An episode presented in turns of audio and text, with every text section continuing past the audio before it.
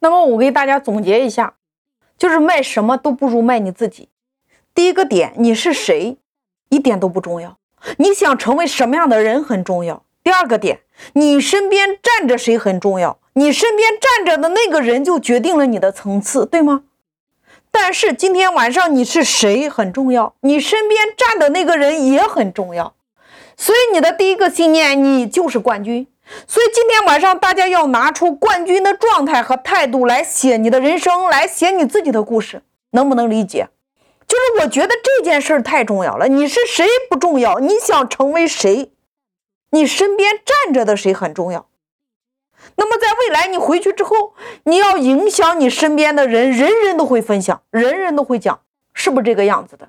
所以说今天晚上你们就是冠军，你应该拿出冠军的心态来写你自己的故事。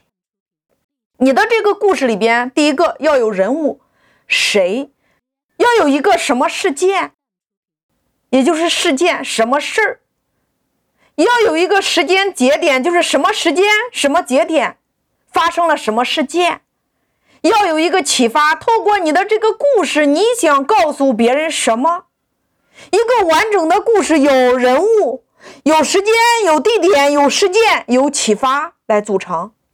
你也可以用对比法，过去、现在和未来。你还可以用数字法，第一点、第二点、第三点、第四点，然后到总结。所以，故事的框架，我们可以写自己的故事，也可以写自己创业的故事，自己跟品牌的故事，自己跟团队的故事。但是，我要告诉你的是，今天晚上你要写的这个东西，最好是能够写一套自己的故事。自己的故事里边，你可以有你给你产品，或者说给你行业的这个使命，或者说你的发心都可以。但是，更重要的是，你得写出来一个让别人认识你这个人这样的一个剧本。重点在于认识你的为人，所以你得先用这个来练习一下，讲你自己的故事，让别人透过这个故事知道你是一个什么样的人。那么这三天的课程结束之后，大家回去之后，你就可以写一下你跟你团队之间的故事，你跟你产品的故事。当你能够把这个故事提炼到炉火纯青的地步，其实你在卖任何东西都在卖你自己的那个故事。透过你的故事的发心，让别人强烈的要买你的产品。所以大家记住了，今天晚上你写的这个故事，你要呈现出来的就是你是谁，你是一个什么样的人。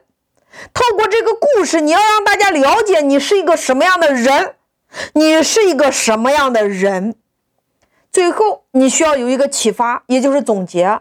你为什么要写一个总结呢？因为你的故事，你的内容不是所有的人都能听得明白，对吗？你要帮他把你的故事提炼一下，让他感觉到，哎，他听了你的这样的一个故事，他学到了一个什么样的东西？就像我们，你看，每一次在课程现场，我都会给大家放一个小视频，然后我会帮你们总结一下是什么意思，就是这个道理。例如，你看，透过我讲我的故事，我想告诉大家的是，任何一件事情，从你放弃的那一刻开始，你就失败了。而人生没有真正的失败，只要你不放弃，永远都没有失败。所以说，我预祝所有的人跟我一起坚持你的梦想。你看，这就是你的总结，大家能不能明白？